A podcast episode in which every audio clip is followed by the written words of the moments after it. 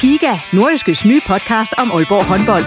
Vil du helt tæt på, hvad der sker i Danmarks største håndboldklub? Vi kommer selvfølgelig til at, til at gå all in. Så lyt til Giga, podcasten om Aalborg håndbold. Det går ondt på et hold som Aalborg, når man ikke leverer det, man gerne vil. Der sætter vi hver uge fokus på de vigtigste historier og største profiler. Dejligt at se, at han er den øh, afgørende faktor, som vi ved, han er. Lyt til Giga, der hvor du finder dine podcasts.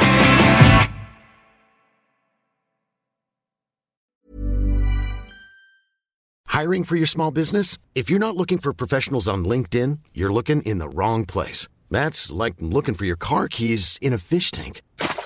LinkedIn helps you hire professionals you can't find anywhere else, even those who aren't actively searching for a new job but might be open to the perfect role. In a given month, over 70% of LinkedIn users don't even visit other leading job sites. So start looking in the right place. With LinkedIn, you can hire professionals like a professional. Post your free job on linkedin.com slash people today. Hey there, it's Michelle Norris. I'm host of a podcast called Your Mama's Kitchen. When I travel, I'm usually looking for a way to find a taste of home when I'm not at home. And one of the things I love to do when I am at home is entertain. And Airbnb allows me to do that. When I was in California recently, I rented a house that had a great kitchen. And when we were sitting around the table, we we're all thinking, we're in someone else's house. Someone could be in all of our homes as well. If you have a home, but you're not always at home, you have an Airbnb. Your home might be worth more than you think. Find out how much at airbnb.com/slash host.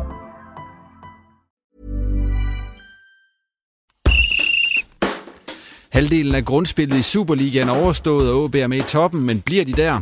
Vendsyssel de ligger i bunden, men har fået en markant profil ind som sportsdirektør. Det er nogle af de emner, som vi skal rundt om i denne udgave af Reposten. Mit navn er Jens Otto Barsø. Velkommen. Og med mig her i studiet i dag, det er Patrick Christensen fra OB, Christian Flint Bjerg, der er cheftræner hos Vejgaard, og så Claus Jensen, der er sportsredaktør hos Nordjyske.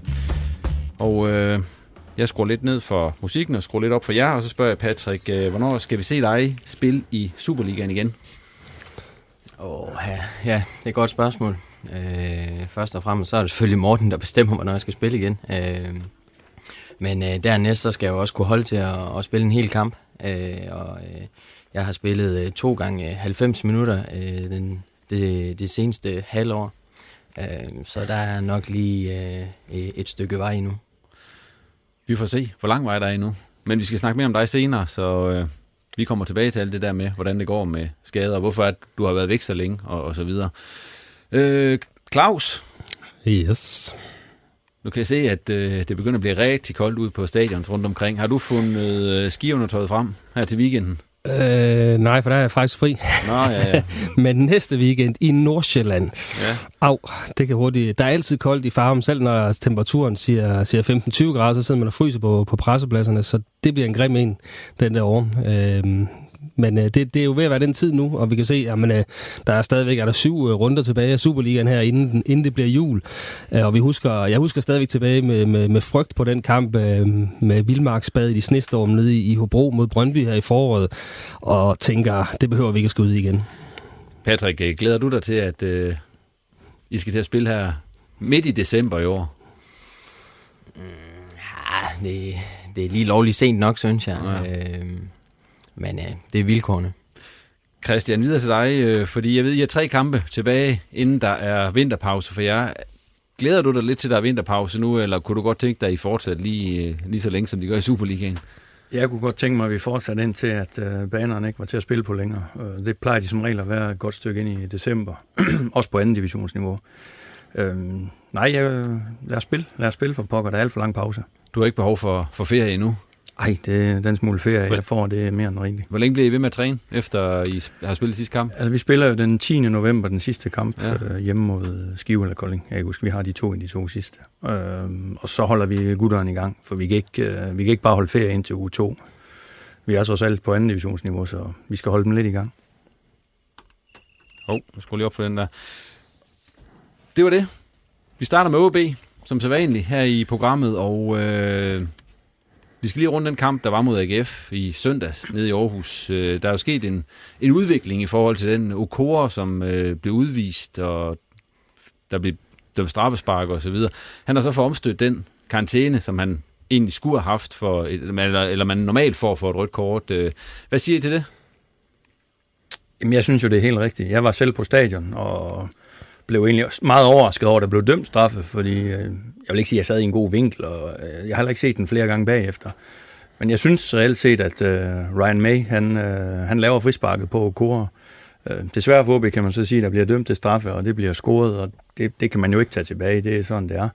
Men jeg synes da, det er godt, at vi har et system, der fungerer, når en mand bliver udvist. Øh, kalde det som, vi skal bruge varer i kampen, eller man skal gøre det her bagefter. Det synes jeg, det, det er positivt, at, øh, at han ikke får den straf, som han absolut heller ikke skulle have.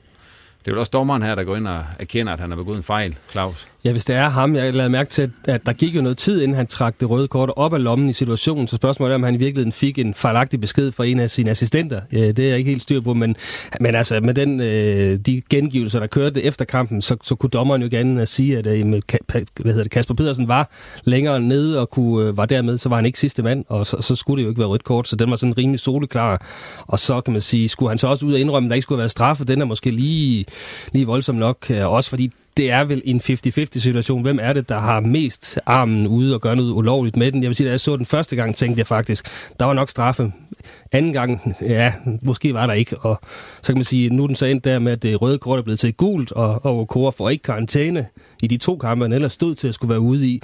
Øh, det er, det er det optimale OB kunne have fået ud af det her. Nu bliver der heller ikke scoret på straffesparket, så uretfærdigheden over at skulle spille i undertal øh, bliver en lille smule mindre af det faktum. Patrick, hvor meget har I snakket om det her ude ved jer i, den, øh, i de dage, der er gået siden kampen? Jamen, vi har selvfølgelig snakket om det. Øh, vi, har, øh, vi har ventet spændt på at, at høre, hvad, hvad udvalget har sagt til den her øh, appel, som vi, vi har indgivet.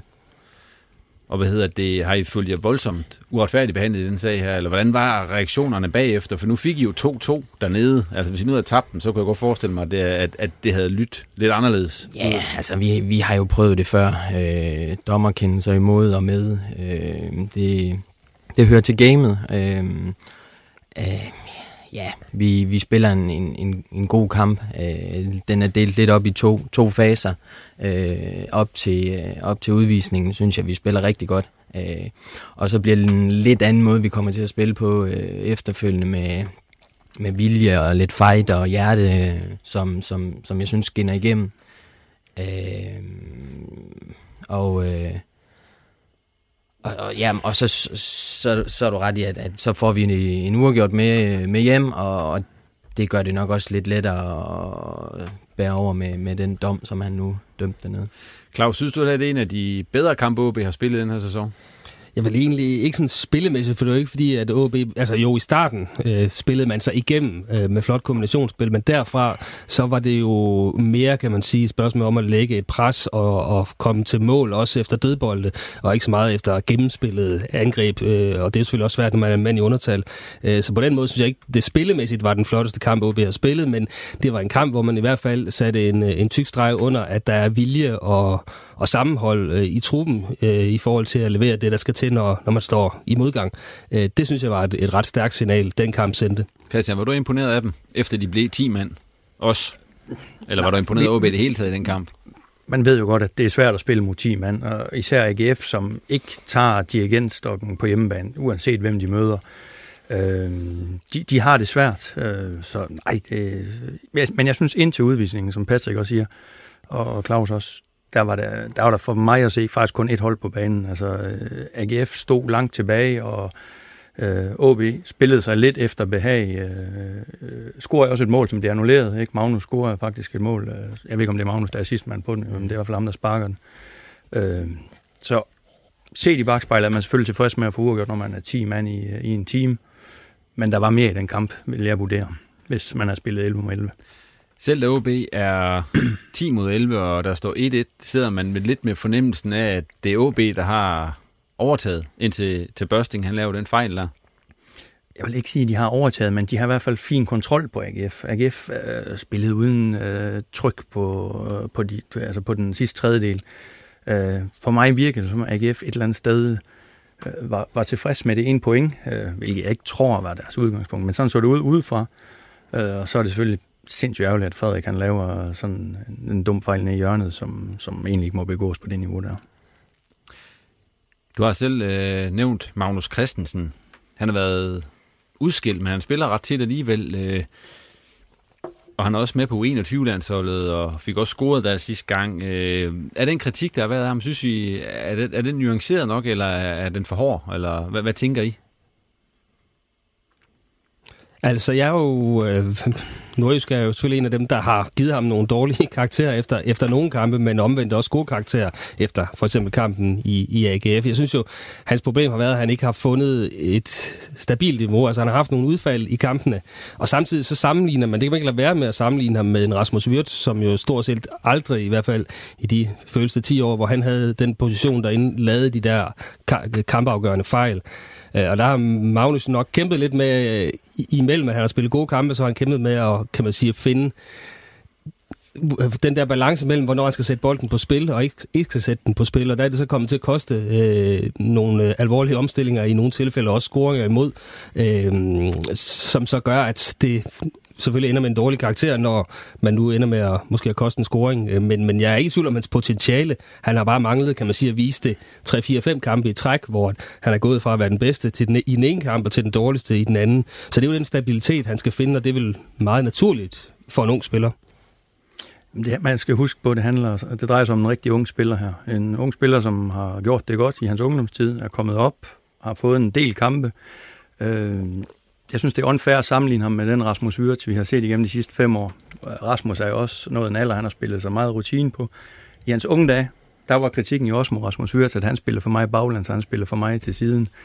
Øh, og det, det, det er spørgsmål om de øjne, der ser. Selvfølgelig er der nogen, der synes, Magnus er fantastisk, nogen synes, han er mindre fantastisk. Igen, det falder tilbage på, hvad er det træneren, hvad er det Morten, han kræver af Magnus.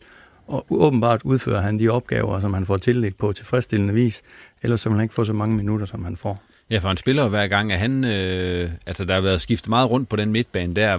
Er han en del af den ideelle opstilling i øjeblikket, altså Morten Vikhors ideelle opstilling i øjeblikket, Magnus Christensen, eller tror jeg, han ryger ud til næste gang mod øh, Vendsyssel igen, og så er det Lesniak, der er der i stedet for? Ja, det er jo ikke rigtigt, at han spiller hver gang, for han spillede ikke mod Brøndby for eksempel fra start. Nej, nej. og det er jo det, der synes jeg lidt er måske et problemet, at, at især på den centrale midtbane, at stort set er en ny mand inde i det der motorrum hver kamp, øhm, og derfor så for, for kommer den der stabilitet jo ikke i og med, at, at det hele tiden bliver skiftet rundt. Altså, Appelgaard sidder tungt på den, den ene position, forståeligt nok, men, men så har vi set øh, uh, Rigsgaard spille derinde, og vi har set Lesniak spille derinde, og vi har set Magnus spille derinde. Og det er meget, meget få kampe, hvor det har været, det har været de samme to, uh, flere kampe i træk. Og det synes jeg måske er et problem, og der, der kunne man håbe nu, at man har fundet den rette løsning i at have øh, Abelgaard og Magnus Christensen derinde, som to spillere, som er lidt tovejsspillere, altså, fordi vi har set, at, at Magnus også er begyndt at bygge de der stikninger frem i banen på sit spil, øh, og, men stadigvæk kan arbejde defensivt, og det samme med Oliver Abelgaard. Så jeg tror egentlig, at man kan godt sige, at man spiller med to sekser, hvis man spiller med de to, men de er så... Øh, polyvante, for nu at bruge det udtryk, uh. begge to, at, at de også kan bidrage, kan bidrage frem af banen. Så, øh, så længe øh, Wirtz står selvfølgelig stadig i kulissen og siger, kan han ramme sit tidligere niveau, så skal de andre selvfølgelig ryste bukserne, men med den tvivl, om han gør det igen, den er der jo. Så lige nu vil jeg satse på de to, altså Magnus Christensen og, og Abelgaard derinde, og satse på dem resten af efteråret, for ligesom at få noget kontinuitet, for det synes jeg, den midtbane skriger på. Øh, Patrick, du træner med, med Magnus øh, hver dag. Altså, hvad er det, han kan? Jamen, hvad kan han ikke? Øh, jamen, jeg vil gerne lige knytte en, en, en kommentar til det der med, med, med udsvingene.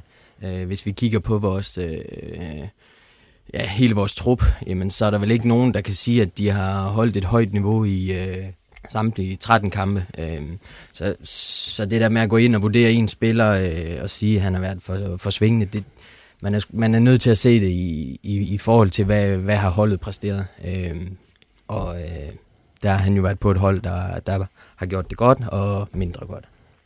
Og hvad er det så, han kan? Magnus? Ja, Magnus, han er, han, øh, han er en god fodboldspiller. Øh, han er øh, meget løbevillig. Øh, både øh, frem af banen og, og til siden, når han dækker sin rum. Øh, han er jo ikke... Øh, han er jo ikke den der... Øh, øh, ikke fordi vi skal sammenligne ham med, med Wirtz, men, men den der øh, defensive terrier, som, øh, som øh, stjæler en masse bolde og, og, og stopper en masse øh, øh, hvad hedder det, modstanderens øh, ja, angreb. Øh, men, men han kan så noget andet på bolden. Han er rigtig god på bolden, og, øh, og jeg synes også, at, øh, at, at han er bedre end, end, end Oliver til det, selvom øh, Oliver har fået, øh, fået rigtig meget ros. Øh, Oliver kan så nogle andre ting, øh, specielt, øh, specielt defensivt, øh, hvor han fylder rigtig, rigtig meget. Øh, så jeg synes, at øh, de passer godt sammen, de to. Øh, men det er klart, at, at de begge to er, er stadigvæk meget unge, øh, og har stadigvæk øh, meget at lære. Men spiller han for meget til siden? Og bagud, som han har fået øh, skudt i skoene? Ikke så meget som Lesniak for eksempel. Altså, jeg synes, jeg synes, jeg synes at det går virkelig i den rigtige retning med, med Magnus. Øh, og øh, han har en, en ro, øh, og det synes jeg også, man kan mærke, når man snakker med ham. Altså, øh, han går ikke i panik, øh, og jeg tror egentlig, hvis han laver fejl derinde, så er det, så er det næsten, fordi han er for rolig øh, på bolden derinde, og ikke fordi han er nervøs. Øh, han, han virker som en, en fyr med, med fødderne solidt plantet i jorden, øh, og egentlig godt kan håndtere det der pres, og egentlig ikke lade sig gå på af det. Det er sådan, jeg fornemmer det, uden at vide, hvad der foregår helt inde bag, øh, bag skralden. Men Patrick, hvad får han at vide inden kampene? Sådan en som Magnus. Øh, skal han spille meget bagud eller skal, skal den fremad? Det ved vi jo ikke, altså hvad, hvad det taktiske oplæg er fra, nej, fra Morten Nej, men vi vil jo gerne, vi vil jo gerne spille god fodbold og, og spille ind i, i, imellem kæderne og, og blive farlige derinde, øh, og ikke øh, spille bagud og, og til siden. Øh, vi vil gerne øh, frem over stepperne. Øh, så det er selvfølgelig det, vi, vi snakker om. men er det så, fordi han ikke har muligheden for at spille frem? Det kan jo være en af grunden til det. Altså, som der bliver sagt, altså, det, er, det er jo en ung spiller, og han vil gerne gøre det godt, når han er derinde. Hvis ikke han ser nogle muligheder frem i banen, jamen, så er det også dumt at sætte bolden øh, på spil. Så klart, så giver det god fornuft, og så er det en måde at komme ind på holdet og blive fast på holdet på, ved at spille sikre bolde. Jeg synes, det kommer med rutinen. Altså, han, han vil jo gerne spille frem af muligheden der også, så har han også fødderne til at kan gøre det.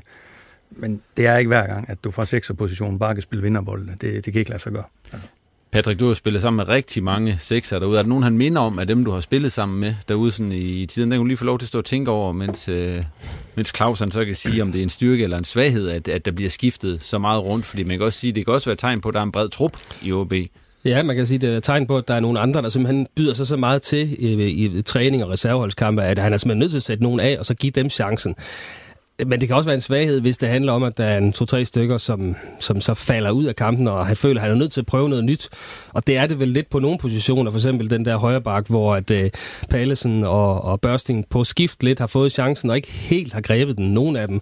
Uh, og spørgsmålet er så, om han vil at skifte, og nu kunne jeg forestille mig, at han efter Børstings uh, skidte kamp sidste, måske finder, finder på at bruge Pallesen igen fra start mod Vendsyssel, uh, og, og ingen af dem finder vel den kontinuitet og får den selvtillid i at være fastmand på den position.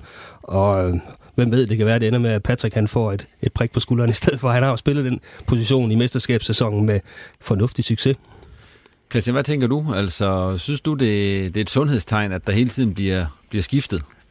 Nu kan jeg jo ikke tale for alle trænere, men øh, som jeg som træner vil jo rigtig gerne have, øh, at jeg kan stille med de samme 11 næsten hver gang. Det vil være det utopi, det kan ikke lade sig gøre. Men igen, det er jo påkrævet, at, at præstationerne sådan er til det, at man, man beviser, at man skal spille derinde hver gang.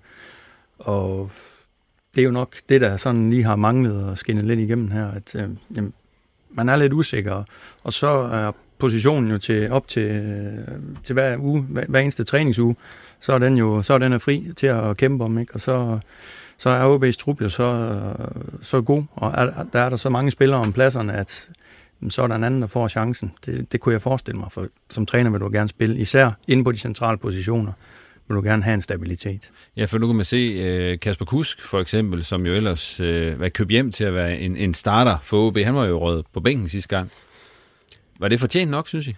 Oven på efteråret? Ja, det synes jeg. Øh, og måske skulle det faktisk være sket noget før, hvis man ser på den reaktion, som Kuskan så kom med, for da han blev skiftet ind mod AGF, synes jeg, at det lignede en helt anden spiller. Altså, han kom med hovedet højt, og øh, han løb retur, og han øh, tog initiativ, og han lignede ikke sådan den lidt slukkede, mutte spiller, som jeg synes, han har gjort i for mange efterårskampe.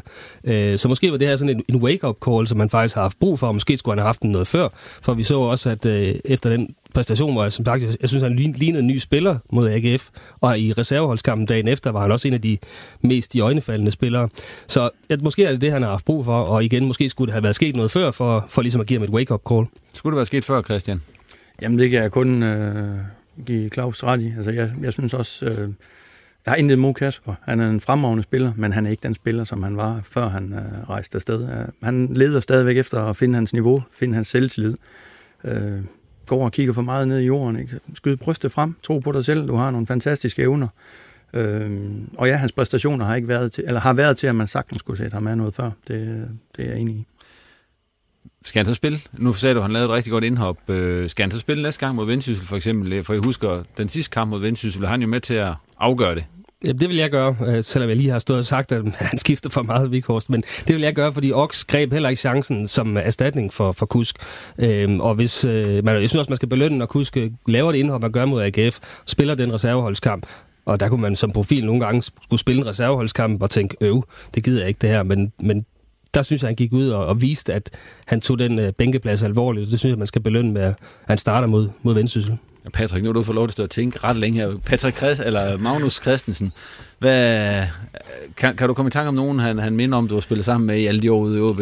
Nej, overhovedet ikke. Altså det eneste, han minder mig om, det, det er Augo, fordi han også er så høj og ranglet, men de har jo intet med Altså, Ej, det er, er overhovedet det ikke hinanden fodbold. Det er synd for Magnus, ja. det der nærmest. Det er ja. ikke det? Jo. jo. Øhm, så, nej.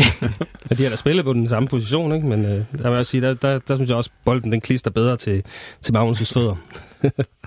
ja, nu skal vi også være gode ved Augo. Han, han kan tage det. Ja, han kan tage det. Halvdelen af grundspillet, det er overstået nu. I har spillet 13 kampe, Patrick, og I ligger nummer 4. Ligger I også der om, øh, om 13 runder? Eller så bare nummer 5 eller 6, det er, øh, det er vel et eller andet sted ligeglad med, men altså bare I kommer i top 6? Jamen, jeg tænker jo, øh, tabellen lyver jo ikke, uh, så nu har vi spillet den første halvdel, og, nu ligger vi nu ligger vi på en, en, en fjerde plads. Uh, og, og hvorfor skulle vi ikke gøre det også, når at, den anden halvdel er, er, er spillet?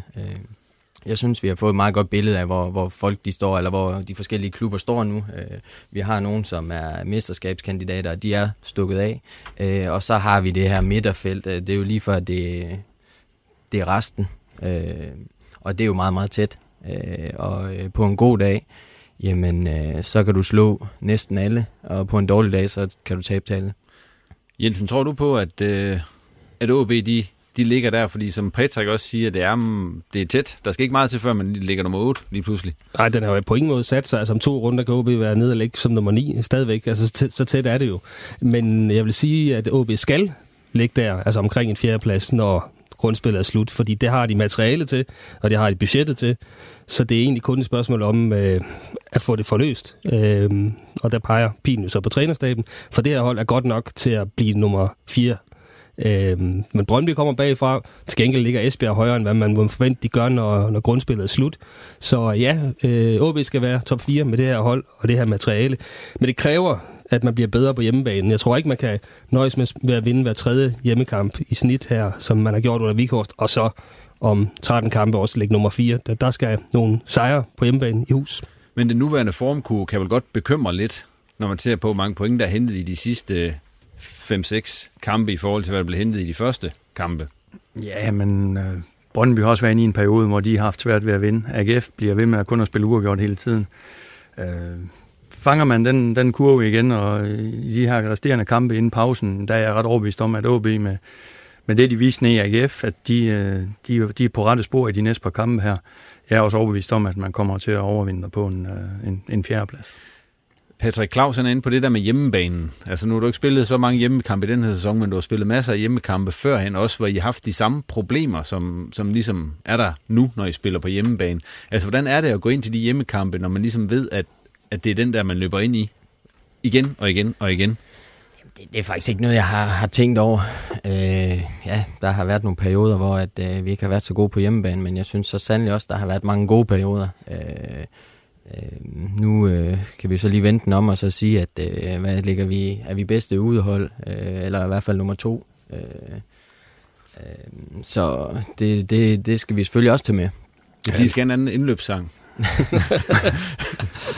ja, jeg, har jeg synes, bilen peger tydeligt på Tina Turner, ja, men det er bare Nå, ej, Patrick, tilbage på sporet. Øh, men, som jeg sagde det der med, nu ved jeg godt, at I har haft også gode perioder på hjemmebane, men, men det her med at komme ind, og holdene står på den måde, undtagen når I møder Brøndby, Nordsjælland og FCK, og så til en vis grad også Midtjylland, så møder I et hold, der står og pakker sig. Altså, hvordan forbereder man sig på det? Jamen altså, det, det har vi jo efterhånden prøvet i, i nogle sæsoner nu. Netop. Øh, at, øh, at folk ikke vil så meget, øh, og det har vi haft svært ved. Øh, men øh, det er jo det, vi snakker om øh, ude på Hornevej og, og til træning. Øh, næsten hver dag, øh, hvordan vi skal, skal lirke de her øh, forsvar op, specielt øh, når vi skal møde øh, nogle hold, som vi, vi, vi tror vil stå lavt.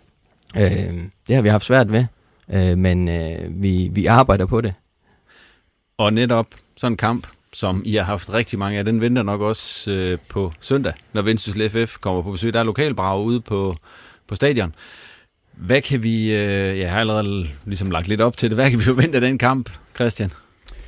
Jamen forhåbentligvis er der en del folk, der trodser kulden og, og møder op og gør det til en fest. Altså lokalbrag er altid noget specielt. Øh, størrelsesforholdet stor og lille, det bliver altid, det mødes altid et eller andet sted i midten, fordi at der, der, der er nogle specielle relationer og, og, og, omkring den kamp.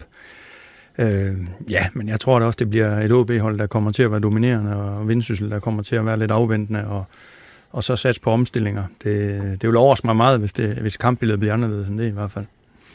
Og det var jo tæt på, kan man sige, i kampen op i Jørgen, var det jo lidt tæt på, at Vendsyssel de lykkedes med den, øh, den gameplan. Jeg kan sige, det lignede, øh, i første halvleg af den kamp lignede det jo faktisk, at, at Vendsyssel var tæt på at tage føringen på, på deres omstillinger. I anden halvleg øh, lignede det så en 0-0-kamp, øh, men der var det så alligevel, som om OB havde et fysisk overskud i de sidste 20 minutter kvarter, hvor man så får scoret det, det afgørende mål.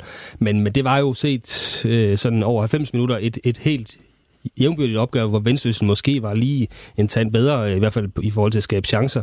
Øhm, og, og det billede kan man også godt forudsige, at det, det bliver noget lignende på søndag, hvor OB i hvert fald så skal vise, at de kan lave de her gennemspillede angreb, med mindre at de øh, nu skal til at score et par mål øh, på, på øh, standardsituationer per kamp, som øh, man gjorde senest øh, mod, mod AGF. Øh, det er i hvert fald en god ting, at man har, og en tydelig forbedring, der er sket, synes jeg, i, i det her kalenderår, at man er blevet farlig på ens egne standardsituationer, hvor vi for et år siden stod og snakkede om, at man havde problemer med, at man lukkede for mange mål ind i, i egen ende. Tror I, Vendsyssel FF, tror I, de frygter at komme på stadion? Nej, de glæder sig helt vildt. Det er en af de største kampe for dem. Den største for dem, det er hjemme mod OB. Den næststørste, det er, det er på Aalborg Stadion. Den, den glæder de sig helt vildt til, og håber, at de kan drille storebror. Det er der ingen tvivl om. Patrick, hvordan ser I frem mod kampen ude ved jer? mod Vendsyssel? Ja, vi glæder os helt vildt. Øh, de her øh, lokalopgør, øh, men der er bare en, en anden stemning i, i, i klubben og i byen, og øh, der er gang i den. Øh, der er jo også gang i den til andre kampe, men der er bare en eller anden øh, gnist, en glød, øh, som, som tænder i, i alle øh, fodboldinteresserede i, i ja, ikke i hele Nordjylland, men øh, tæt på, ikke? Der er der også et par stykker på det vendsyssel som du helst ikke vil have vinder. Ja, altså nu har jeg en god kammerat i, i DC. Ja, det tænker jeg nok. Øh, og øh, ham vil jeg gerne vinde over. Ja, det tænker jeg nok. Men Claus, øh, hvis du skal sætte øh, procenter på, øh, på favoritværdighed og så videre, altså hvad, hvor tror du, hvis du skulle smide en øh, 20'er på den kamp her, eller hvor meget du nu skulle smide på den, øh, hvad, hvad uh, det er store penge, synes jeg. Ja. Ja. Øh, Jamen, så vil jeg nok skyde på, at det bliver jo den her under 2,5 mål. øh, det, er jo, det er fedt spil til 8,75, ja. øh, men øh, jeg tror, det, det bliver en målfattig kamp. Øh, hvis, man kan så sige, men jeg tror også, øh, hvis, hvis der OB ikke får scoret, så kan de jo så desværre kigge på sig selv og sige, at det, det er det første hold, som det lykkedes Vendsyssel at holde nullet imod. Øh, så så det, den statistik skal man vel ikke ud i at, at toppe. Øh, så OB de skal score. Øh, det har alle andre hold også gjort, og øh, Vendsyssel er jo ikke holdt der bombemål ind øh, fra en side af, så øh, jeg vil sige 60-40 i OB's favør, øh, og, og så en 1-0 til OB, det er vel mit bud. Men spil på det, det gør jeg ikke. Det vil jeg Patrick om.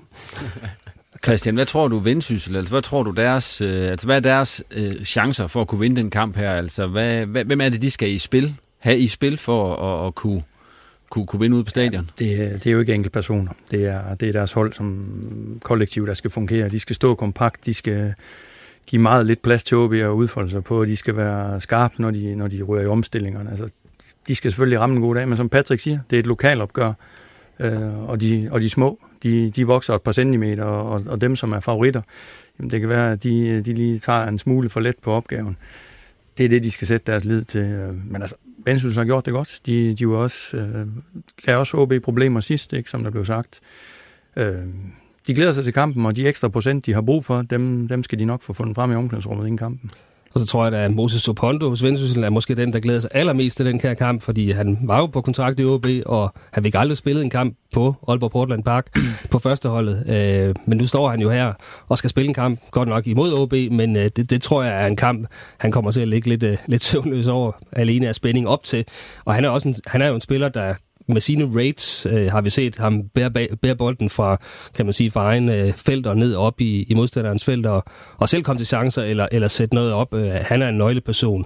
Så kunne man også forestille sig, at de kunne finde på at sætte en mand som er det køjer i, i spil i forhold til den speed, han har i, i omstillingerne. Nu har han været ude et par kampe, øh, så det kan være, at det er den kamp, han skal, skal bringes ind i. Så Opondo som, øh, som motoren, midtbanemotoren, vi troede egentlig kun, at han var angriber. Det var det, man så ham som i OB, men altså, han har vist sig at være en, en fremragende midtbanespiller, der kan støbe kuglerne. Øh, og, så, øh, og så måske er det Køjer som, øh, som hurtigløberen, der afslutter hans oplæg. Det er det er vel ideelle situation for dem.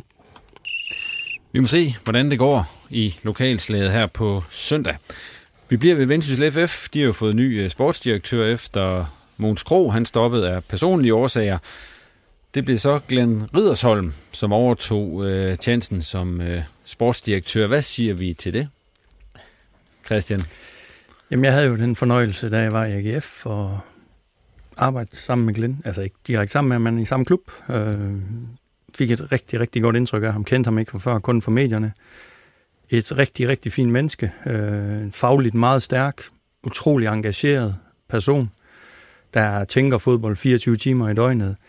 Han kommer til at udfordre hele staben op, men man skal huske, altså Glenn er jo ikke uh, en, man kan sætte ind på banen. Han kommer ikke til at lave flere mål, han kommer ikke til at forhindre det mål for dem. Uh, det er en ny rolle for ham, uh, som han har ytret. Han synes, det var spændende at prøve at udfordre. Uh, han kommer med den erfaring, han har haft som træner, men lige præcis i den rolle her har han ikke så meget. Men jeg er overbevist om, at han med hans med hans passion og hans engagement, at han kommer til at blive en, en, en gevinst for Vendsyssel. Både på den korte og på den lange bane. Han kommer jo fra nogle lidt større klubber end Vendsyssel FF, Claus. Øh, tror du sådan helt, han er, han er klar på den opgave her? Altså, der er noget større setup i, i Midtjylland og i GF, end der jo er i Vendsyssel. Han kommer nok måske til at sidde med nogle opgaver, som han ikke har siddet med før. Ja, spørgsmålet er, hvor meget han er klar til den her opgave, eller hvor meget det har handlet om, at han synes, at nu skulle der ske et eller andet, og, og så var det det her, der var muligt. Altså, hvor meget har han øh, drømt om det her, og hvor meget var det hvad der lige var på markedet, det synes jeg jo er lidt afgørende. Øh, men altså, jeg kender ham jo også som en, der er utrolig passioneret og, og kunne tale øh, ørerne af en med, omkring fodbold, så, så øh, jeg er egentlig ikke i tvivl om, at han kommer til at være dedikeret til det her job. Omvendt har jeg også lidt svært ved at se ham jeg tror ikke, han er færdig som cheftræner. Så jeg er også lidt svært ved at se ham være, være sportsdirektør i Vendsyssel de næste 5-6 år. Det, det tror jeg heller ikke sker. Øhm, så, øhm, og så, så hørte jeg også øh, Vendsyssels øh, formand sige, at øh, nu kan vi tiltrække en hel masse spillere, fordi vi har Glenn som sportsdirektør.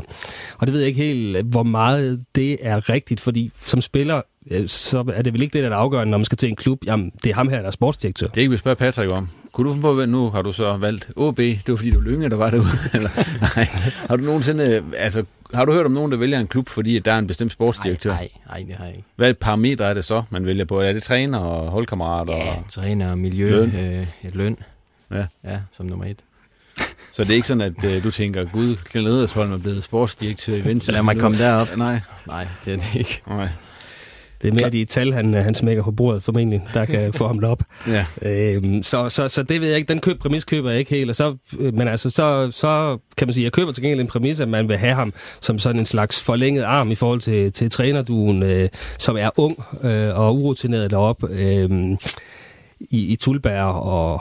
og øh, ja. Hiring for your small business? If you're not looking for professionals on LinkedIn, you're looking in the wrong place. That's like looking for your car keys in a fish tank.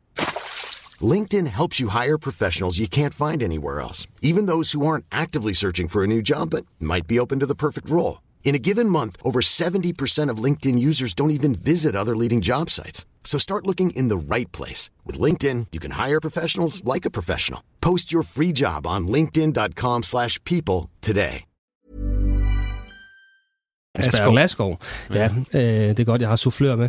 Ja. Øhm, fordi de er unge, og de er urutinerede, og, og der får de så i hvert fald en, en slags mentor der, men, men det er selvfølgelig også lidt en... Øh, vi kan huske skrækeksemplet, hvor Erik Rasmussen øh, og, og Joachim Madsen styrtede sammen, om man så må sige, i, i Vendsyssel. For hvem er det lige, der har hvilke beføjelser her? Øh, og den situation skal de ikke ud i igen. Det har de forhåbentlig lært af. Øh, så det er, de, altså det er de trænerne, der skal komme op og bede ham om input, og ikke den anden vej rundt. Øh, og samtidig så står man jo også i den situation, de har også travlt med at sige, at jamen, det er ikke tanken, at, at ligesom det skete med Erik, at han gik fra at være sportsdirektør, eller noget, der minder om det, til så at være træner, hvis nu det går skidt. Men igen taber de nu de næste 10 kampe, og så skal de have en ny træner. Jamen, Glenn, du står jo lige der. Øh, så på en eller anden måde er det også et pres, tror jeg, for, for de her to unge trænere, at han, han går i kulissen. Tror du også det, Christian, at der er lidt et pres, øh, sådan lidt en presbold, at, at nu er der en rigtig rutineret træner, som så er sportsdirektør i øjeblikket? Jeg kan ikke forestille mig, at man har hentet Glenn med den bagtanke at gøre ham til træner på et tidspunkt. Men det er klart, det ligger jo lige til højre benet, skulle der ske noget. Sådan er mekanismen jo altid i fodbold. Men jeg tror ikke, Jens Bertel og, og Mike, de skal gå og, og, og kigge sig over skulderen hver eneste dag. Glenn, han kommer og, og, og tager den her opgave og tager den meget seriøst. Og pr- tror jeg også kommer til at gøre en dyd af ikke at gå og våge for meget over den til starten på træningsbanen. Selvfølgelig vil han se, hvad der foregår, men jeg er ret sikker på, at han har nok at se til øh, på kontoret på direktionsgangene, og Jens Bertel og Mike, de, øh, de, skal nok, de har nok at se til på træningsbanen. Hvilket aftryk tror jeg, han kommer til at sætte sådan på, ja, nu længere i den lange bane, for det er jo ikke til at sige, hvor længe at, øh, han kommer til at være der, om han er der, hvis de rykker ned, og, og så videre, og så videre, men altså, hvilket aftryk tror jeg, Glenn han kan sætte på sådan en klub som Vendsyssel FF? Et medieaftryk i hvert fald, fordi øh, Glenn Ridersholm, og vi husker alle sammen, i, i gulduniform der, som får ud i, i Ekstrabladet, ikke? Altså, han er et navn, og øh, det er noget, som øh, kan få de store tv-stationer til at komme til Vendsyssel for at lave solo-interviews og, og give tid i, i onsite, øh, hvor jeg tænker, at Vendsyssel ikke normalt er dem, der, der bliver afsat et kvarter til øh, hver søndag. Øh, så, så han er i hvert fald en mand, der kan tiltrække noget medieopmærksomhed, og også øh, formentlig nogle sponsorer, der synes, det er ekstra spændende, når han er der. Øh, og han skal jo så bevise, at han ikke bare er det der navn, men han også er, er en, der, der har lyst til at få muld øh, under, under neglene og, og yde et, et benhårdt stykke arbejde. Øh, og det tror jeg også er hans indstilling. Men igen, jeg tror ikke, når vi står her om fem år, at så er Glenn sportsdirektør i Vendsyssel. Jeg er ikke sikker, at vi står her om fem år, Jensen. Sikkert. Jamen, så laver vi det ude på en mark, det her. Ja, ja. Vi fortsætter. Det gør vi. Godt. Vi fik rundet Glenn Riddersholm og Vendsyssel FF. Nu synes jeg, vi skal tage de her anekdoter, som I jo selvfølgelig har forberedt alle sammen. Ikke sandt? Har vi det? Jo, jo. Jo. Mm. Og øh, jeg synes, vi skal starte med Christian. Hvem er den værste træner, du har haft? Og hvorfor? Øhm, lad mig lige starte med at sige først. Øh, se sådan i bagspejlet, så øh, uanset hvordan træneren igennem min karriere har været, så har jeg kunne tage noget med fra den. Nogle positive ting og nogle negative ting. Så jeg, jeg kan ikke lige at sige, at jeg har haft øh, den værste træner. Nej, øhm, det tænker jeg nok. Ja, og jeg har det også sådan, det er bare for kedeligt at spørge den bedst. Jeg har, altid, øh, jeg har altid opført mig sådan, uanset hvorfor en klub jeg har været i, øh, at jeg ikke har sparket efter nogen, og det vil jeg heller ikke gøre her. Nej. Og, men jeg havde en træner, som var ekstremt speciel. Øh, og det er sagt med al respekt. Øh, den kære træner i dag er midt i 60'erne, og han har desværre en sygdom, som gør, at han faktisk ikke kan huske, hvad der bliver sagt. Øh, det har han nu ikke fortjent på nogen som helst måde. Men det var en træner, jeg havde i Østrig, FC Tirol, min fødeby, hvor jeg spillede i et år midt i 90'erne, var det. Øhm, bagefter har jeg fundet ud af, at den her træner, han spillede på hold med min far i sin tid, da min far var en øh, relativt stor spiller i Østrig. Og han, han var en ung gut, som havde det relativt svært med at komme øh, på holdet. Øh, og af en eller anden mærkelig grund, så kunne han så ikke udstå min far. Øh, og sjovt nok hentede han mig til den her klub, og for første dag kunne jeg godt mærke, at det, det var simpelthen bare for at gøre livet svært for mig. øh, der blev råbt og skrevet af mig uafbrudt i et år. Og han kaldte mig aldrig ved mit eget navn. Han kaldte mig konstant det, min far han hed.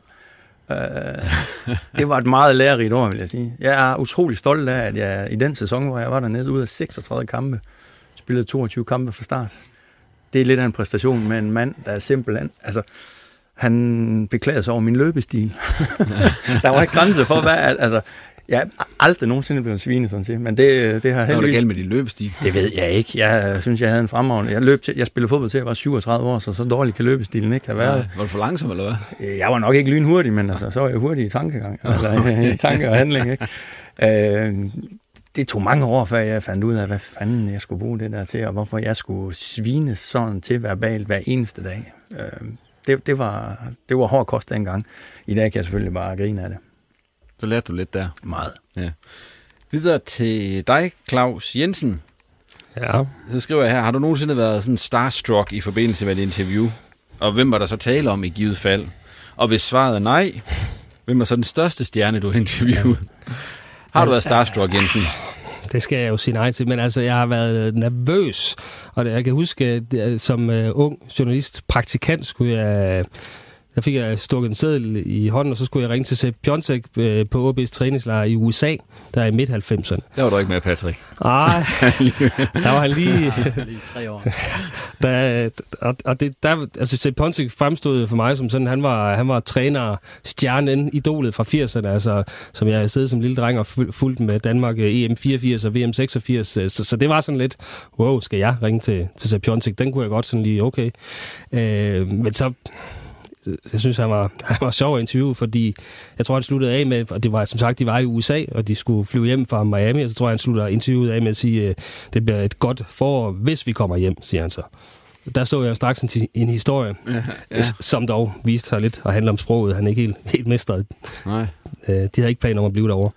Trods alt. Øh, nej. Øh, og så, så, så er der et par interviews, jeg husker, men det er mere sådan æresfrygten, der sad i mig, fordi øh, hvad, hvad kunne han finde på, ham jeg stak mikrofonen over til. Øh, Mike Tyson øh, i parken i, i 2001, efter han havde banket, øh, hvad hedder det, Brian Nielsen, så øh, var jeg jo kæk nok at sætte mig på den allerførste plads, så jeg sad der halvanden meter væk fra, fra Tyson, og der var ikke nogen af de andre, der turde spørge, spørge om noget, så jeg stillede sig det første spørgsmål, velvidende, at måske flyver han hen over, hen over bordet og stikker mig en, ja, eller et eller andet, men det gjorde han ikke, og jeg fik fremstammet et eller andet på, på, på engelsk også, så det slap jeg fra. Og så husker jeg også et interview med en meget, meget sur Thomas Gravesen. Øh, nu kan jeg ikke helt huske, hvornår det var, så derfor har jeg skrevet det ned. Det var i forbindelse med en øh, udekamp i VM-kvalifikationen mod Grækenland i 2005. Og der kunne jeg bare mærke på ham, at det gad han overhovedet ikke, det her interview. øh, så det var sådan mildt talt nogle meget korte, kontante svar, som man hvert øjeblik lige stod og, og tænkte, kommer der så en losing som det næste, fordi men det gjorde der ikke. Det gjorde der ikke? Nej. Nej. Mike Tyson alligevel. Ja. ja. Patrick, øh, hvem vurderer du til at være de tre bedste medspillere, du har haft i OB, og hvorfor? Du er glad for at ikke de tre værste medspillere, du har haft. Nej, det har næsten været lettere. så afgå. Dem tager vi også. ja, dem tager vi også. ja. øhm, ja, det, den, der har du godt nok også sat mig på en opgave. Øh, ja. men, men der er en specielt, der, der øh, altså jeg hele tiden kommer til at tænke på, når man, når man bliver spurgt om, om det spørgsmål der. Øh, og det er Frederik Vinsnes.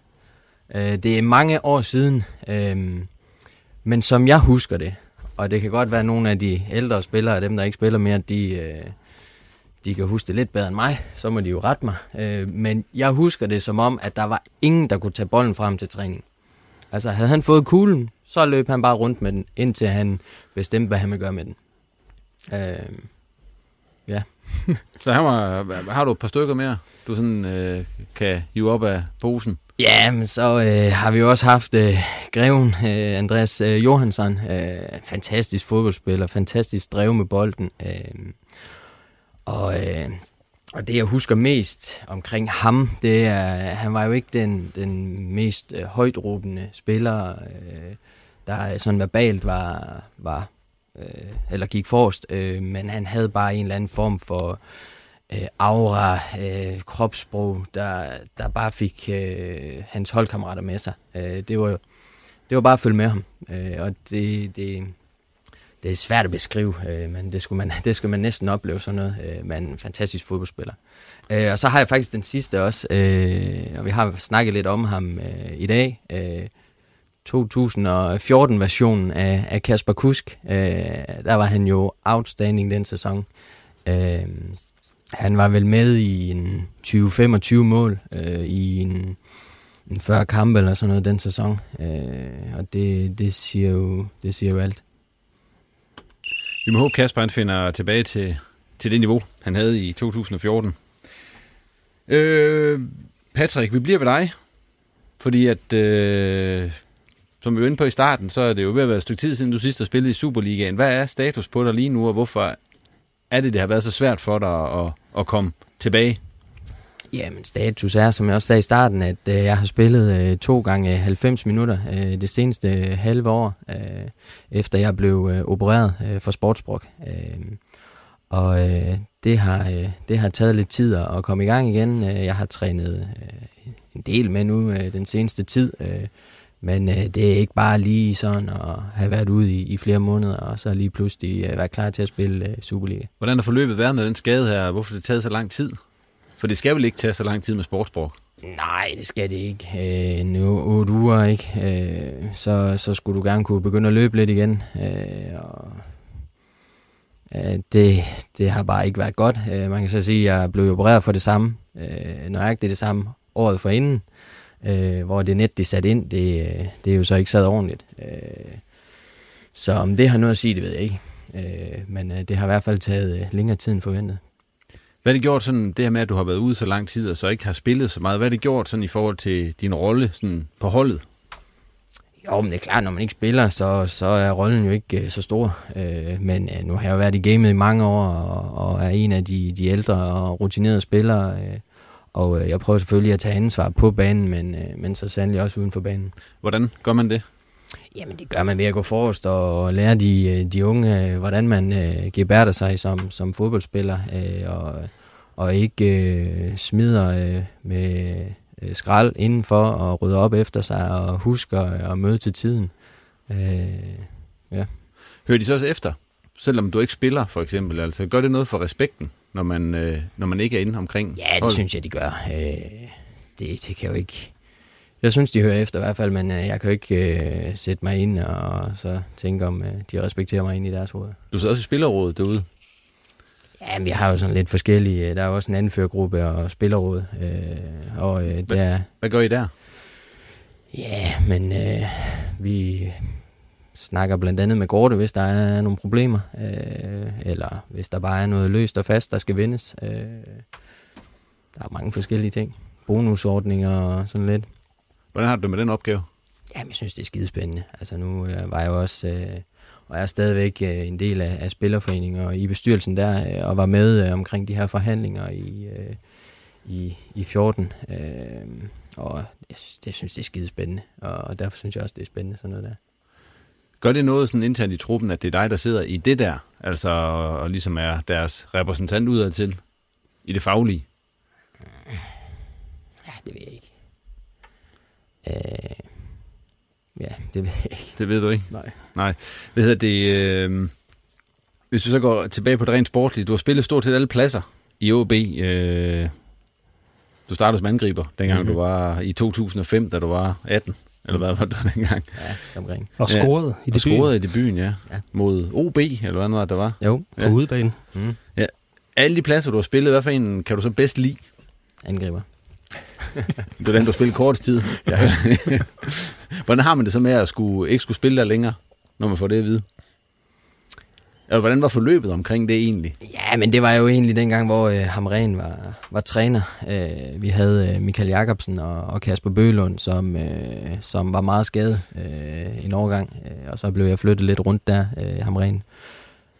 Jeg ved ikke, om det var en nød, eller hvad det var, eller om han syntes, at jeg godt kunne udfylde den plads der. Øh, så det var sådan set ham, der fik sat mig derned, og så har det jo så er det hængt lidt ved siden. Øh, jeg røg jo også fra, som, fra angriber og så ned og spille øh, på kanten, øh, både på den ene og på den anden side. Hvordan er sådan en omskoling? Hvordan foregår den, når man så har spillet angriber? For der har du jo ikke haft så mange defensive pligter, som man så får på en højre bak. Altså, det kan jo ikke forestille mig. Nej, altså som ung spiller, nu er det jo mange år siden, men ja. der var det jo svært at, at, at også flyve sådan lidt rundt omkring, både på den ene side og på den anden side jeg havde da også en, en periode, hvor jeg synes det var rigtig, rigtig svært. Øh, men øh, nu er jeg også øh, blevet ældre og mere rutineret i gamet, og, og, og det, det er ikke noget, der sådan øh, rører mig øh, lidt mere. Du er sådan blevet kaldt OB's sådan multiværktøj, fordi du kan, kan spille på, på alle mulige pladser. Altså, du har været angriber, du har været midtbane, du har, været, du har, du har ikke stået mål. Jo, der har du egentlig også, har du ikke det? Jo, jeg, øh, har faktisk øh, været på, ej det var så ikke på første hold, men øh, vi havde en reserveholdskamp på et tidspunkt, hvor øh, vi havde en svensk målmand, der hed øh, Abbas Hassan. Ja. Han, øh, det var Motisted, Peter Enevoldsen, øh, var træner dengang, øh, hvor at han øh, skulle på skadestuen de sidste fem minutter. Øh, og der var jeg hurtig til at sige, at den skulle jeg nok tage. Så du har spillet alt Ja. derude? Ja. Ikke midterforsvar, har du det? Jo, en hjemmekamp mod, mod, mod Manchester City, hvor vi var øh, bagud, hvor vi skulle satse lidt til sidst. Det var simpelthen sammen med Augo. Og jeg kan ikke huske, vi var, vi var tre nede bag i til sidst, og så smed vi bare de lange bolde op. Men øh, er det en, har det været en fordel eller en ulempe for dig, at du har kunne, kunne spille alle de pladser her, hvis du skal se tilbage på Ja, det? men altså, for fem år siden, øh, der sagde jeg hele tiden, at øh, det var en, en kæmpe ulempe, øh, fordi jeg følte ikke, at, øh, at jeg fik ind på ryggraden øh, de forskellige situationer. Øh, ja, hvordan skal man forklare det, når man kommer i en situation, og så hvis man har spillet den samme position i 100 kampe, jamen så kan man blindt spille den hen til et eller andet sted, øh, hvor man ved, at det fungerer det her eller trække den tilbage. Og, øh, men, men lige snart du, du skifter side, jamen, så vender det lige pludselig rundt. Og, og det var svært at, at, at vende sig til. Øh, men på den anden side, øh, så har jeg jo også spillet mange kampe, øh, og har, har haft rigtig mange gode, øh, gode oplevelser. Øh, så øh, det, har, det har både været på, på godt og ondt. Du har forlænget øh, kontrakten frem til sommeren 2020. Det gjorde du her i, i foråret. Hvad, hvad er målet nu for de næste øh, ja, knap to år? Jamen, jeg har jo... Øh, det eneste, der er i mit hoved nu, det er at blive 100% fit. Øh, og, øh, og, og så når jeg er det, øh, så kan jeg tillade mig at, at sætte nogle andre mål i, i forhold til, til spilletid. Øh, men, men det er der, mit fokus er lige i pt. Du har været i OB, som vi også var inde på, i rigtig mange år, og set rigtig mange trænere komme og gå, rigtig mange spillere komme og gå, øh, og som end også en sportsdirektør, der er gået, og en ny, der er kommet til osv. Hvordan synes du, klubben har udviklet sig i løbet af, af de her rigtig mange år, som du efterhånden har været der?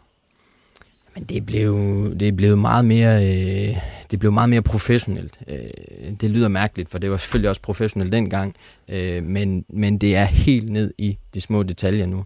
Øh, det var det ikke øh, for 12 år siden, eller hvor lang tid siden jeg startede. Øh, vi, øh, vi får jo statistikker på alt nu, både til træning og til kamp. Øh, og vi har jo næsten lige så mange trænere, som, som der er spillere. Øh, I hvert fald tæt på. Øh, og det, det betyder jo også, at vi kan gå i, i detaljerne i, i, i alle facetterne, vi, vi har i, i, i vores øh, i klubben. Øh, så, og jeg synes også, der er noget mentalt, der har ændret sig fra jeg startede og så til nu. Øh, spillerne er også blevet meget mere professionelle.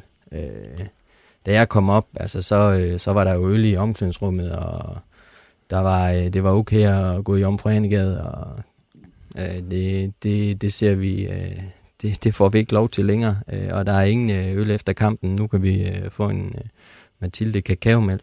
Men er det blevet mere kedeligt, Patrick, i forhold til dengang, du, du startede? Altså, jeg synes ikke, det blev mere kedeligt, fordi jeg synes jo, det er mega fedt, og jeg elsker det, det, det, vi, det jeg laver, øh, og vi, vi har verdens bedste job. Øh, men øh, der er sket nogle sjove ting for 10-12 år tilbage, som der ikke sker så meget nu. Øh, Nu er det meget øh, strømlignet, eller hvad skal man sige. Øh, nu er det kun det ene mål med, med fodbolden.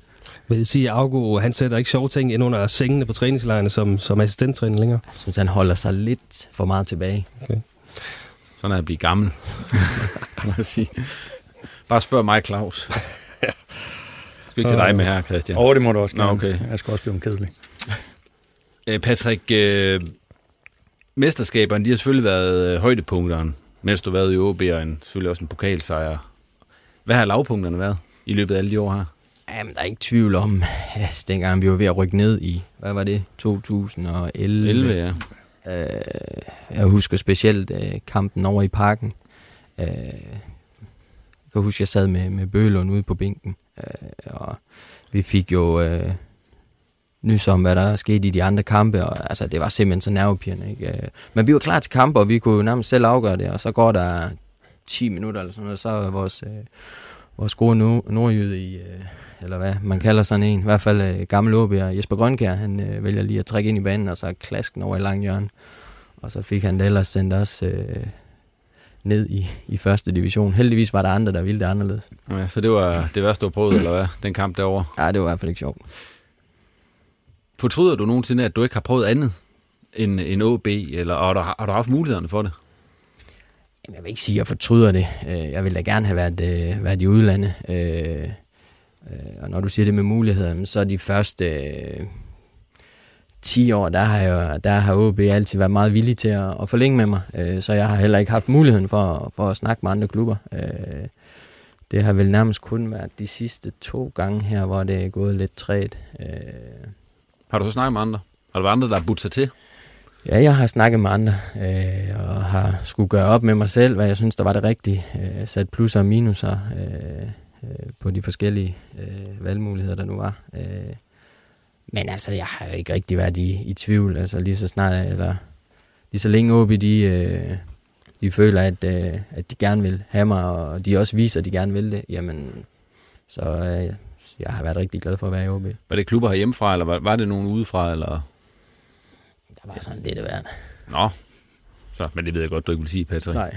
Under alle omstændigheder. Nu når den her kontrakt den udløber, så er du øh, 33. Skal du så have en ny kontrakt, eller skal du ned og spille angriber på Aalborg KFM's Old Boys hold, eller, eller hvad kom tilbage? Nej, det gider jeg. Godt nok ikke. Der spiller godt det. Ja. Ja. Men hvad, tænk, hvad tænker du egentlig? Altså, hvor mange år mere tror du, du har i dig som professionel fodboldspiller? Jamen, det ved jeg ikke. Øh, bliver jeg fit om, øh, om øh, fire uger og, og begynder at spille, jamen, øh, så ser jeg da ingen hindring for, at jeg ikke skal fortsætte. Øh, men øh, som det har været de sidste fire år med, med tre operationer, øh, så, øh, så har det altså ikke været sjovt, og kommer der en operation mere næste år, jamen, øh, så, så ved jeg ikke lige, hvor sjovt jeg synes, det er længere. Vi krydser fingre for, at der ikke kommer det, Patrick, og så må vi se, når du igen er tilbage på OB's hold i Superligaen. Christian, du er også kommet forbi i aften, og det er også fordi, vi skal snakke lidt om, øh, hvordan det går ude ved jer, ude i Vejgaard. Ja. I har jo rigtig øh, været i gang med anden division, og som sagt, øh, så er der tre kampe tilbage nu. Hvad er status sådan på, på det hele? Det ved jeg godt, det er sådan lidt før tid, når I mangler tre kampe, men... Øh... Det er okay. Jamen, øh, Status rent faktamæssigt, der har vi spillet 11 øh, kampe. Nej, vi har 11 point. Det er sådan, ja, 11 point, ja. ja. Vi har 11 point. øh, jamen, vi har haft en, en, en, en fornuftig sæson, vil jeg sige. Øh, som nyoprykker, øh, amatørklub. Vi kan godt mærke, at vi er kommet en etage højere op. Der er lidt flottere setups, som det hedder så flot. Der, der, der er mere professionalisme, end vi var vant til. Øh, og det, det synes vi er rigtig godt om. Øh, vi har endnu til gode at spille en kamp, hvor vi bliver fuldstændig skilt af, hvor vi overhovedet ikke har niveau. Tværtimod har vi spillet øh, rigtig mange kampe, hvor øh, at det har været jævne kampe, det drejer sig for vores spillere om at, at stabilisere sig så, så godt som muligt, og få vippet øh, den her manglende kynisme, især i begge felter. Det er jo der, det, det er mest udbredt, og det er der, det bliver afgjort at vi får vippet det over til vores fordel. Nu snakker du selv om det der med mere professionalisme. Hvad er de sådan mest markante ændringer i det, i forhold til det, I møder nu? Jamen, det er faktisk de ting, jeg har sagt, fordi ja, okay. Øh, der er ikke ændret noget ved vores hverdag. Nej. Vi har stadigvæk øl i omklædningsrummet, øh, også en hverdagsaften, hvis der er en, der er fødselsdag. Også en torsdag, to dage før kamp, hvis det kan være. Det ændrer vi heller ikke ved. Øh, der er også øl i omklædningsrummet efter kampene. Vi træner fortsat kun tre gange om ugen. Det, det er det, studerende og folk med, med andre ting end fodbold som deres levevej, øh, de har tid til, har mulighed for.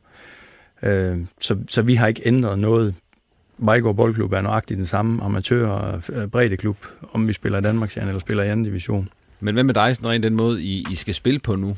Gør I det anderledes, end I gjorde i Danmarksserien? Eller siger du, vi har det her koncept, det er den måde, vi vil spille på, og så må det gå, som det går? Vi fik jo otte nye mand i sommer, og det var helt andre typer end dem, vi havde.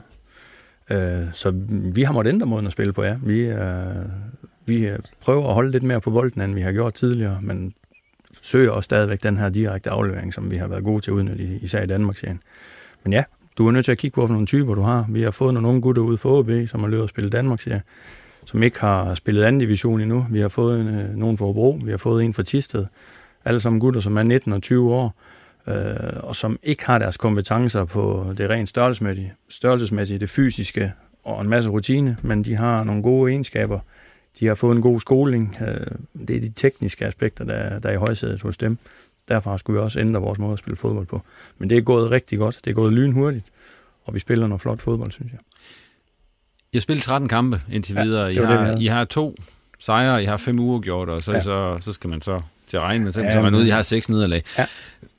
Hvilke af de kampe har du været mest tilfreds med indtil videre, og hvad for nogen har du sådan været mest træt af? Jamen, jeg vil faktisk egentlig bare vente om at sige, hvad for nogle kampe jeg er utilfreds med, for det er langt nemmere. Vi havde en rigtig, rigtig skidt første halvleg hjemme mod Brabant. Det er den eneste kamp i de halvandet år, jeg har været i Vejgaard, hvor jeg i pausen, jeg vil ikke sige råbt, men talte lidt tydeligt til mine spillere. Øh, og ikke fordi, at de ikke kunne sparke en bold fra A til B, men fordi de ikke viser den, den attitude og den vilje, som vi altid står for, når vi spiller vores kampe. Det blev så også væsentligt bedre i anden halvleg. Øhm, vi taber en kamp i Skive 6-2, hvor vi måske på bolden spiller noget af det aller, allerbedste, men vi simpelthen er så naive i vores forsvarsspil, at vi taber kampen 6-2. Alligevel var jeg rigtig tilfreds med mange af de offensive ting, men jeg kunne selvfølgelig ikke være tilfreds isoleret set med en kamp, når du taber 6-2. Vi taber nogle kampe lidt for stort, fordi at vi giver lidt op. Nej, jeg vil ikke sige, at vi giver op, men altså vi, vi har det med at kassere mål i, lidt i stimer. Øh, det er heldigvis bedre sig i de sidste par kampe her, men i, i starten af sæsonen havde vi det. Øh, Nede i Kolding får vi to mål lynhurtigt efter hinanden. I Moskive får vi tre mål imod os inden for fire minutter. Øh, I Ringkøbing får vi to gange to mål imod hinanden i første og anden halvleg, også inden for få øh, minutter. Øh, det, det er sådan, det er, når du kommer et niveau op, selvom det er langt under Superliga-niveau, men der er et rigtig fint niveau også i anden division. De her 11 point efter 13 runder, er det mere eller mindre, end du havde regnet med? Mm, I ligger jo ikke det- nummer sidst. Nej, nej, det gør vi slet ikke. Som og nogen der- måske ville have troet, I gjorde. Nej, ja. jamen jeg synes, øh, nu tillader jeg mig som træner at kigge på præstationerne uge efter uge, og de har været i orden. Øh, men i mit regnskab mangler der tre point. De sidste tre kampe er der så tilbage. Hvor mange skal I hente der, før du sådan ligesom kan sætte V ved at sige, det var efteråret var godkendt? Ja. Så skal I så have... Igen vælger jeg at kigge på, at vores præstationer af de tre kampe, det er i orden. Øh, pointene er selvfølgelig det, det drejer sig om i fodbold, men det vigtigste for mig, det er, at vi, vi bygger på hver eneste kamp. Kampen på lørdag er rigtig vigtig for os. Det er mod en direkte konkurrent til på X-landsholdet, ikke? Øh, Nå, ja. Øhm, så det, det bliver ikke svært at sætte sig op til den. De øh, har to point mere end os, men er et hold, som vi synes, vi absolut kan måle os med. Den er vigtig for os, at, at vi, jamen, vil jeg gerne sige her, den, den, den skal vi gerne vinde. Og så har vi to oprykningskandidater i Kolding og Skive på hjemmebane i de to sidste, som er to bonuskampe. Øhm, jeg, vil gerne, jeg vil gerne stå med fire point på de, i de tre kampe der, så er jeg ovenud tilfreds. Hvordan er Vejgaard, som, som, altså, nu tænker jeg sådan rent, øh, hvordan bliver I modtaget rundt omkring, altså, fordi det er jo ikke alle, der ved, hvad Vejgaard er, og end sige, hvor, hvor det ligger hen i det hele taget. Altså, Nej, det, altså, det spørgsmål får vi også nogle gange. Ja. Ja. Hvor ligger Vejgaard hen? Ja. Det, det får de så at vide. Jamen, vi, vi bliver modtaget lige så fint øh, alle steder rundt omkring, øh, som vi også modtager folk op hos os, og det gør os på en rigtig professionel måde. Men der er jo utrolig stor forskel på det setup, der er i Skive, og så det der er i Vejgaard, når kommer ned Absolut, til dem. altså. absolut. Altså, de har jo VIP-arrangement inden kampen nede i Skive, og øh, et helt andet antal tilskuere også til deres kampe, og de har så mange folk omkring deres øh, arrangementer, at øh, jamen, der, kunne vi, der kunne vi drive 11 hjemmekampe ikke, med de folk, de har. Jamen, der er ingen problemer. Folk øh, viser os den respekt, og det, det er også det, der bekræfter over for mig, at vi, vi, vi gør vores ting fornuftigt, og vi har vores berettelse i rækken, for vi bliver taget seriøst, hvor vi kommer. Det er i grunden egentlig rigtig fine og, og, og fornuftige folk, man røder, møder rundt omkring, hvis du også selv opfører dig ordentligt og er ydmyg. Vi lukker den der, Christian. Og så når vi frem til tårhylerne. Og øh, Christian, nu er du varm, så du kan få lov til at fyre den første sted. Ja, jeg har jo nogle gange, når jeg har stået her og kritiseret lidt øh, vores baner her, øh, specielt vores baner i Vejgaard, øh, også uddelt lidt, lidt verbale sviner til Aalborg Kommune. Nu vil jeg så vente om at sige, øh, hvis man øh, går lidt op i fodboldbaner og sådan noget, efter den sommer, vi har haft, og så kører op og kigger vores baner op på Sofievej, så bliver jeg i hvert fald varm om hjertet, når jeg, når jeg ser den bane, og hvorfor, hvorfor en tilstand den er i. Det øh, må Aalborg Kommune godt tage som en, en rigtig stor ros herfra, og det, øh, det gør forhåbentligvis, at vi har mulighed for at spille øh, andivisionsfodbold på den, også øh, når kalendermåneden den hedder november måned. Så rigtig stor ros herfra. Nu ved vi, at stadsgarnerne også lytter til reposten. Det er dejligt. Patrick, Det håber jeg. ja, Patrick, skal du have øh, den næste tårhyler? Jamen, det kan vi godt. Øh, jeg vil være træt af alle de, de dødboldsituationer, der er i, i specielt i dansk fodbold. Øh, hvis vi har, øh, lad os sige, 20 dødbold situationer i en kamp, og de tager op mod et minut, jamen det er 20 minutter i en kamp på ja, lige lidt mere end 90 minutter. Det synes jeg sat med det, det er meget. Jeg synes flowet bliver ødelagt, og den der øh, feeling, eller det flow, der bare er ved at spille fodbold, altså jeg synes det, ja, vi skal passe på. Vi skal i hvert fald passe på. Om der så skal noget tidsbegrænsning eller et eller andet på, det ved jeg ikke, for jeg ved ikke, hvor stort et problem det er i, i, i andre ligaer. Øh, men øh, nu, øh, da jeg kørte ud, der fik jeg faktisk øh, lige sådan en øh, fra en anden øh, nyhedsstation, øh, hvor der stod, at øh, var der noget med dødbold øh, er eksploderet i Danmark øh, de sidste tre år. Øh, så øh, den øh, bakker vel kun min holdning sådan øh, lidt op. Tak for det, Patrick. Og så videre til Claus Jensen. Ja, det bliver nok øh, den gode øh, Hugo Lloris, vi skal have fat i der. Øh, det er Tottenham der igen. Ja, verdens bedste målmand. Hvis ellers han ikke lige kørt spirituskørsel og taber kasketten en gang imellem, øh, så for eksempel senest, hvor han øh, godt nok laver Christian Eriksen en fejl, øh, men altså, der er ingen, der siger, at han skal flyve ud som den anden Tony Schumacher det nævnte jeg det navn over for vores øh, to unge mennesker på redaktionen her tidligere i dag, de tog lige hvem. Vi kender ja, ham racerkøren. Ja, det, det var den eneste Schumacher, de kendte. Men altså ham, der flæskede ud i Batiston ja. i, i 82. Øhm, og så kostede det Tottenham formentlig pladsen, chancen for at komme videre i, i Champions League, øh, fordi øh, han skulle have været lidt mere kold og blevet inde på, på sin, øh, i sit felt i den situation, synes jeg. Men det er bare... Øh, det er den der Tottenhams curse, The Spurs curse, som vi igen, øh, den er jeg snart træt af at høre på, fordi at, øh, den bliver jo desværre bekræftet gang på gang. Ja, og på den måde der nåede vi til vejs ende med den udgave af Reposten. Tak til gæsterne, og tak til dig for at lytte med. Kommentarer, ris eller ros, det modtager vi som sædvanligt gerne på Twitter og Facebook. Tak for denne gang, og på genhør om øh, cirka et par uger.